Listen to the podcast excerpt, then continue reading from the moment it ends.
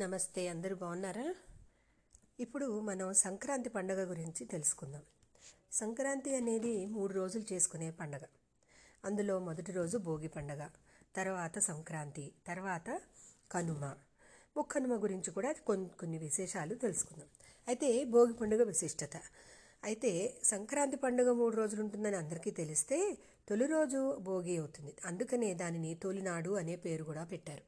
అనగా పండుగకు తొలినాడు అని అర్థం. తెలుగు ప్రజలు అత్యంత ఘనంగా జరుపుకునే పండుగలలో సంక్రాంతి పండుగ ఒకటి. తొలి రోజు భోగితో ప్రారంభమవుతుంది. భోగి పండుగ అనే పదానికి తొలినాడు అనే పేరు కూడా పెట్టారని మనం అనుకున్నాం కదా. అయితే ఆ రోజు ఇంటి ముందర మంట వేసి మనము ఇంట్లో ఉన్న పా పాత చెత్త చెదారము పె- పెద్ద పెద్ద చెక్క ముక్కలు అన్నీ కాల్చుకుంటూ ఉంటాం. అసలైతే దీని ఇది కాల్చవలసినది మనము ఒక ఆవు పేడ. అది ఎండబెట్టి పిడకల్లాగా చేసి దండగట్టి వేస్తూ ఉంటారనమాట అయితే ఈ భోగి రోజున ఇంటి ముందర మంట వేస్తే ఇంట్లో ఉండే దారిద్ర్య దేవతను తరిమినట్లేనని మన హిందువుల విశ్వాసం. అయితే దీని తర్వాత అదే రోజు సాయంత్రం పిల్లలకి పేరంటంలాగా పెట్టి భోగి పళ్ళు పోస్తారు. అవి ఎందుకు పోస్తారు?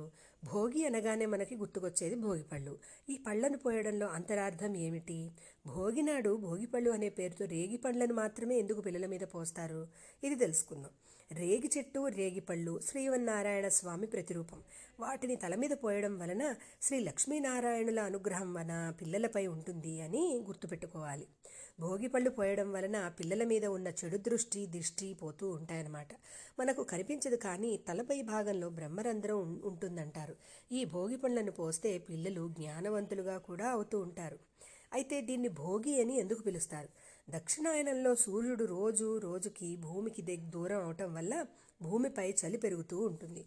ఉత్తరాయణం ప్రారంభమయ్యే ముందు రోజు ఈ చలి తీవ్రత ఎక్కువగా ఉంటుంది. ఈ చలిని తట్టుకునేందుకు ప్రజలు సెగ కోసం భగభగా మండే చలిమంటలు వేసుకుంటూ ఉండేవారు. ఈ మంటలు వేయడం వలన దానికి భోగి అని పేరు వచ్చింది. ఈ భోగి మంటలు ఎందుకు వేస్తారు? ఈ భోగి మంటలు సాధారణంగా అందరూ చెప్పేది ఏంటంటే చలికాలం కనుక వెచ్చదనం కోసం వేసుకుంటూ ఉంటారని. కానీ నిజానికి భోగి మంటలు వెచ్చదనం కోసం మాత్రమే కాదు ఆరోగ్యం కూడా కోసం కూడా. ఇంటి ముందు పెట్టిన గొబ్బెమ్మలను పిడకలుగా చేసి వాటినే ఈ భోగి మంటల్లో వాడుతూ ఉంటారు. దేశీ ఆవు పేడ పిడకల్ని కాల్చడం వలన గాలి శుద్ధి అయ్యి ఆ గాలి పీల్చడం మనకి చాలా ఆరోగ్యమని చెప్తూ ఉంటారు. సూక్ష్మక్రిములు కూడా గాలిలో ఉన్నవి నశిస్తూ ఉంటాయి. భోగి మంటల్లో పనికిరాని వస్తువులను కాల్చండి అని వింటూ ఉంటాం కదా. పనికిరాని వస్తువులు అంటే ఇంట్లో ఉండే ప్లాస్టిక్ కవర్లు వైర్లు లాంటివి కావు. ఇక్కడ మనం చరిత్రకు సంబంధించిన ఒక విషయం గుర్తుకు తెచ్చుకోవాలి. నిజానికి భోగి మంటల్లో కాల్చాల్సింది పాత వస్తువులని కాదు. మనలోని పనికిరాని అలవాట్లను చెడు లక్షణాలు అప్పుడే మనకున్న పీడ పోయి మానసిక ఆరోగ్యం విజయాలు వస్తూ ఉంటాయి. ఇది మన భోగి మంటలకున్న ప్రాశిష్టం అయితే దీని గురించి ఒక చిన్న పురాణం చెప్పుకుందాం. దేవతలకు ఒక రోజు అంటే భూలోక వాసులకు ఒక సంవత్సరంగా మన పురాణాలు చెబుతాయి. ఆషాఢమాసం నుండి మార్గశిర మాసం అంతవరకు దక్షిణాయనం. ఈ ఆరు మాసాలు దేవతలకు రాత్రికాలం. ఉత్తరాయణ పుణ్యకాలం ఆరు మాసాలు దేవతలకు పగటికాలం. మార్గశిర మాసంలో ఆఖరి రోజు ముగిసిన తర్వాత ప్రాతకాలం నుండి ఉత్తరాయణం ఆరంభిస్తుంది. ఆ రోజు గృహములను శుభ్రపరిచి చెడిపోయిన పాత సామాన్లను పారద్రోలి చీకటిని నిర్మూలించే క్రొత్త కాంతులకి స్వాగతమిస్తూ మంగళా స్నానాలు ఆచరించడం ఆచారం. భోగి అనేది ఇంద్రుని పేరు. దేవలోకాధిపతినే ఇంద్రుని గర్వాన్ని అణచడానికి శ్రీకృష్ణుడు గోవర్ధన పర్వతాన్ని తన చిటికెన వేలుపై ఎత్తి ఛత్రం వలె ధరించాడు. గర్వం మణిగిన ఇంద్రుడు మనసు మార్చుకుని గోకులకృష్ణుని పూజించాడు. అటువంటి మహేంద్రుని గర్వం అణిగిన రోజే భోగి. గర్వం అనే దుర్గుణాలను మసి చేసి భగవంతుని అనుగ్రహం లభించి ఆ రోజు భోగిగా మారింది. ఇంటిలోని పాత సామగ్రిని పారవేసి క్రొత్తవి ఏర్పార్చుకున్నట్లు జీ జీవి తన కామ క్రోధ మా మాత్సర్య లోభ మహాల్ మోహాలని దుర్గుణాలని తొల తొలగించుకొని భక్తి జ్ఞానం కరుణ వంటి సాత్విక గుణాలనే చేజార్చుకోవాలని ఈ భోగి పండుగ మనకి చెప్తూ ఉంటుంది.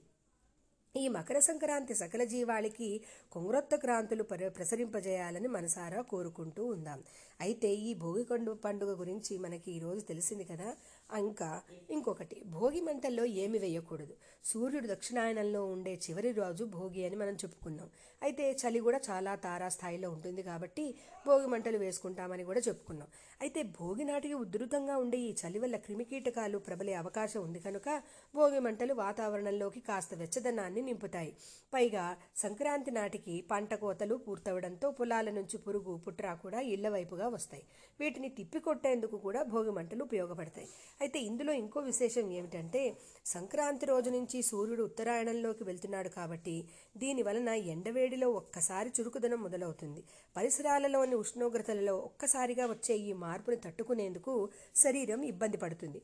దీంతో జీర్ణ సంబంధమైన సమస్యలు ఏర్పడవచ్చు. భోగి మంటలతో రాబోయే మార్పుకి శరీరాన్ని సన్నద్ధం చేసినట్లు కూడా అవుతుంది. అయితే భోగి మంటలు అంటే కేవలం చలి మంటలు కాదు అగ్నిని ఆరాధించుకునే ఒక సందర్భం. కాబట్టి భోగి మంటలు వేసుకునేందుకు పెద్దలు కొన్ని సూచనలు అందిస్తుంటారు. హోమాన్ని ఎంత పవిత్రంగా రాజేస్తామో భోగి మంటను అంతే పవిత్రంగా రగిలించాలట. ఇందుకోసం సూర్యోదయానికి ముందే నిద్రలేచి స్నానం ఆచరించి ఇలా శుచిగా ఉన్న వ్యక్తి చేతనే భోగి మంటని వెలిగింపచేయాలి. అది కూడా కర్పూరంతో వెలిగిస్తే మంచిది. ఇక భోగి మంటల్లో వేసే వస్తువుల గురించి కూడా కాస్త జాగ్రత్త వహించాలి. ఒకప్పుడు భోగి మంటల్లో చెట్టు బెరడులు పాత కలప వేసేవారు.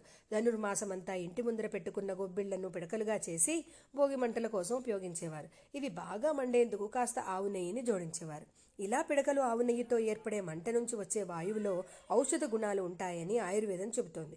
కానీ కాలం మారింది. రబ్బర్ టైర్లు విరిగిపోయిన ప్లాస్టిక్ కుర్చీలు కూడా భోగి మంటల్లో వేసేస్తున్నారు. వాటిని బగబగా మండించేందుకు పెట్రోలు కిరసనాయిలు వంటి ఇంధనాలను కూడా వాడేస్తున్నారు. ఇలాంటి భోగి మంటల వల్ల వెచ్చదనం మాటేమో కానీ ఊపిరితిత్తులు పాడవడం ఖాయమంటున్నారు. పైగా రబ్బరు ప్లాస్టిక్ పెట్రోలు కిరసనాయిలు వంటి పదార్థాల నుంచి వెలువడే పొగతో అటు పర్యావరణము కలుషితం అవుతూ ఉంటుంది. కనుక ఇలాంటివి మాత్రం వేయకండి. మన పూర్వీకులలాగా పిడకలు చెట్టు బెరడులు ఆవు నెయ్యి ఉపయోగించి భోగి మంటలు వేయలేకపోవచ్చు.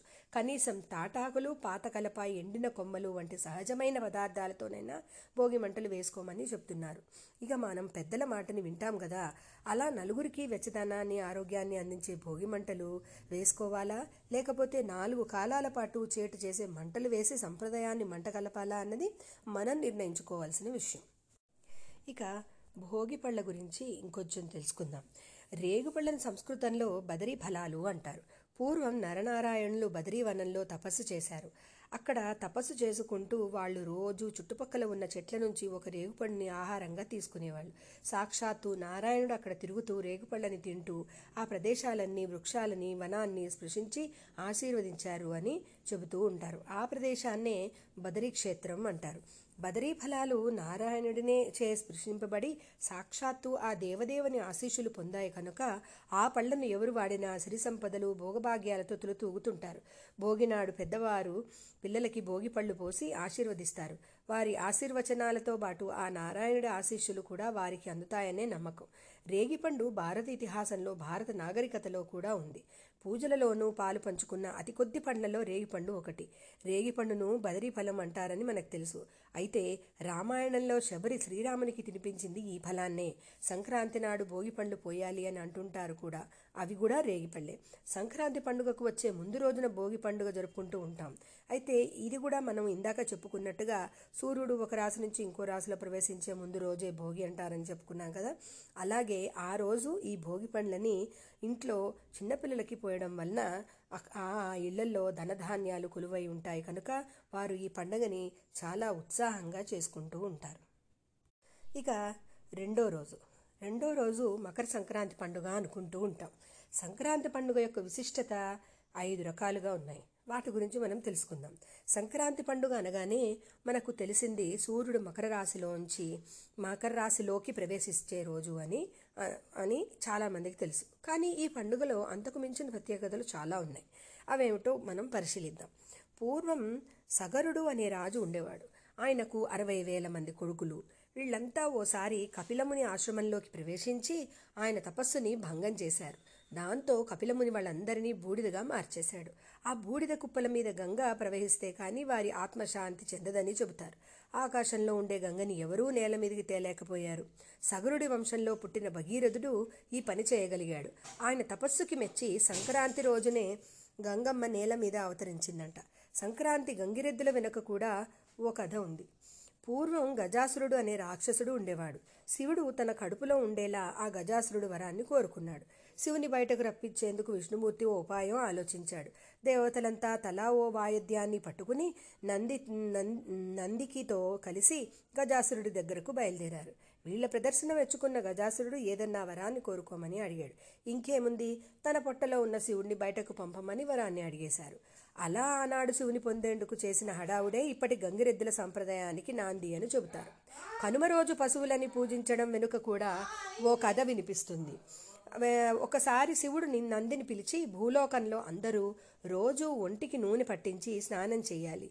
నెలకి ఓసారే ఆహారం తీసుకోవాలి అని చెప్పి రమ్మన్నాడు. కానీ నంది అయోమయంలో రోజు ఆహారం తీసుకోవాలి నెలకి ఓసారి నూనె పట్టించి స్నానం చేయాలి అని చెప్పిందట. దాంతో కోపం వచ్చిన శివుడు ప్రజలు రోజు తినాలంటే చాలా ఆహారం కావాలి ఆ ఆహారాన్ని పండించేందుకు నువ్వే సాయపడాలి అని చెప్పించాడు. అప్పటి నుంచి ఎద్దులు వ్యవసాయంలో సహాయపడుతున్నాయట కనుమ రోజు పశువులని సాక్షాత్తు నందీశ్వరులుగా భావించి పూజిస్తూ ఉంటారు. సంక్రాంతికి గాలిపటాలు కూడా ఎగరేస్తాం కదా? దీనికి కూడా ఓ కథ ఉంది. సంక్రాంతిలో ఉత్తరాయణ పుణ్యకాలం మొదలవుతుందట. ఇది దేవతలకు పగలు అని నమ్మకం. దేవతలంతా ఈ కాలంలో ఆకాశంలో విహరిస్తారట. దేవతలకి స్వాగతం పలికేందుకు వారి దృష్టిని ఆకర్షించేందుకు గాలిపటాలు ఎగరేయాలని చెబుతూ ఉంటారు. సంక్రాంతితో పాటు ఇంటింటా అడుగుపెట్టే హరిదాసుకి కూడా ఓ ప్రత్యేకత ఉంది. సంక్రాంతికి సాక్షాత్తు ఆ కృష్ణుడే హరిదాసు రూపంలో మన ఇంటికి వస్తాడట.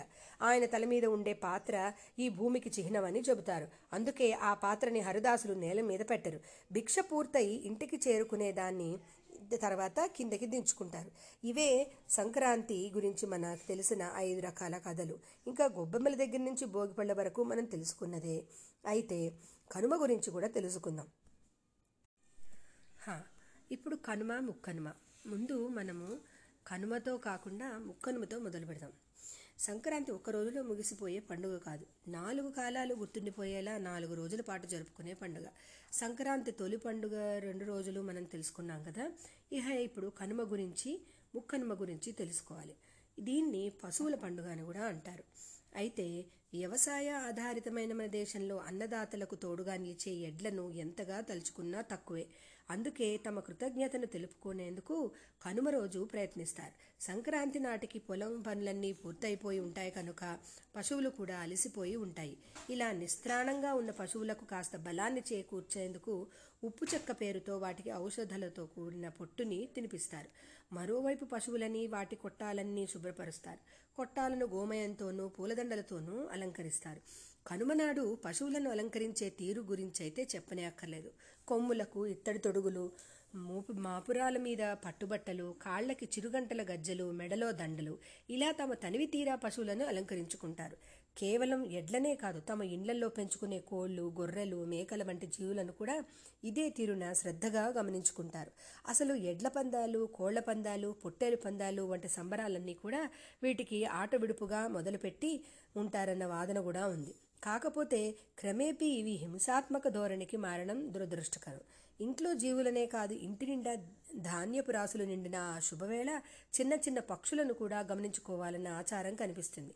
అందుకే ధాన్యపు కంకులను ఇంటి చూ చూర్లకు వేలాడదీస్తారు. వాటితో చిన్న చిన్న పిట్టలు తమ కడుపును నింపుకోవడం చూపిస్తారు. అయితే దీన్ని పితృదేవతల పండుగ అని కూడా అంటారు. కనుమనాడు తమ చుట్టూ ఉన్న జీవుల పట్ల సామరస్యంగా మెలగడం ఒక అంశమైతే తమని విడిచిపోయిన పితృదేవతలని కూడా స్మరించుకోవడం కనిపిస్తుంది. ఇందుకోసం తర్పణాలు విడిచే అలవాటు అందరికీ ఉండదు కాబట్టి అన్నం ముద్దలుగా చేసి ఆరుబయట ఉంచడమో పితృదేవతలను తలుచుకుంటూ గారెలు వండుకోవడమో చేస్తూ ఉంటారు. ఊళ్ళో ఎటు చూసినా తనకు సమృద్ధిగా తిండి లభిస్తోంది కాబట్టి కాకి ఇక ఎటూ కదలాల్సిన అవసరం ఉండదు. అందుకే కాబోసు కనుమ రోజు కాకి కూడా కదలదు అన్న సామెత వచ్చి ఉంటుంది. భోగి సంక్రాంతి సమయాలలో ఇంటికి వచ్చిన కూతురు అల్లుడు మరో మరో ఒక్క రోజు ఉంటే బాగుంటుంది అన్న అభిప్రాయంతో కూడా ఈ సామెతను మనుషులు ప్రేరేరింపచేశారు ఇలా ఇంటికి వచ్చిన బంధువులు కనుమనాడు పొలిమేర దాటకూడదు అని వారిస్తూ ఉంటారు. కనుమ రోజు మినుములు తినాలి అన్న సామెత వెనుక కూడా అనేక అంతరార్థాలు కనిపిస్తాయి. పితృదేవతలను తలుచుకుంటూ గారెలు వండుకోవాలన్న సూచన ఇందులో కనిపిస్తుంది. అలాగే సూర్యుడు ఉత్తరాయణంలో మారే ఈ సమయంలో క్రమేపీ వాతావరణంలోని ఉష్ణోగ్రతలు పెరుగుతూ ఉంటాయి. కాబట్టి మినుములు అందుకు అనుగుణంగా శరీరాన్ని సిద్ధం చేస్తాయి. మినుములు తింటే ఒంట్లో వేడి పుడుతుంది. రాబోయే పనులకు తగిన సత్తువ లభిస్తుంది. మాఘమాసంలో జరగబోయే శుభకార్యాలకు అంతా కళకళలాడుతూ ఉంటారు. కనుమతో పాటుగా ఇన్ని విశేషాలు ఉన్నాయి కాబట్టి చాలా ప్రాంతాలలో అసలు కనుమదే పెద్ద పండుగగా చేసుకుంటూ ఉంటారు. కనుమనాడు ప్రయాణాలు నిషిద్ధం అన్నది ఇందాక కూడా మనం తెలుసుకున్నాం. అయితే కనుమనాడు కాకి కూడా ప్రయాణం కాదు. మనకు ఉన్నవి ఐదు కనుమలు. సంప్రదాయంగా ఐదు కనుమలలో ప్రయాణం చేయరాదని అంటారు. కనుమనాడు కాకి కూడా బయలుదేరలేదు అనే సామెత కూడా ప్రసిద్ధం. శివదాహే గ్రామదాహే సపిండీకరణే తథా శక్త్యుత్పచేవే చ సంక్రాంత్యౌ నగంతవ్యం పరేహాని శవదహనం జరిగిన మరుసటి రోజు గ్రామంలో అగ్ని ప్రమాదం జరిగిన మరుసటి రోజు సపిండీకరణమైన మరుసటి రోజు గర్భస్రావం మరుసటి రోజు సంక్రాంతి మరుసటి రోజు వీటిని ఐదు కనుమలు అంటారు. ఈ రోజుల్లో ప్రయాణించరాదని శాస్త్రం చెబుతోంది. అయితే కనుమ రోజు పశువులను పూజించడం ఒక కథగా ఉందనేది మనం ఇందాక తెలుసుకున్నాం. దాని వెనుక ఉన్న ఒక కథని చెప్పుకుందాం ఒకసారి శివుడు నందిని పిలిచి భూలోకంలో అందరూ రోజు ఒంటికి నూనె పట్టించి స్నానం చేయాలి. నెలకి ఓసారి ఆహారం తీసుకోవాలి. అని చెప్పి రమ్మన్నాడు కదా. అయితే అయోమయంలో మన నందిగారు దాన్ని తిరిగేసి చెప్పారు. అయితే దాంతో కోపం వచ్చిన శివుడు ప్రజలు రోజు తినాలంటే చాలా ఆహారం కావాలని ఆహారాన్ని పండించేందుకు నువ్వే సహాయపడాలని చెప్తే అప్పటి నుంచి ఎద్దులు వ్యవసాయంలో ఉపయోగపడడం మొదలుపెట్టాయన్నమాట. అందుకనే కనుమ రోజు పశువులను కూడా సాక్షాత్తు నందీశ్వరులుగా భావించి పూజిస్తూ ఉంటాం.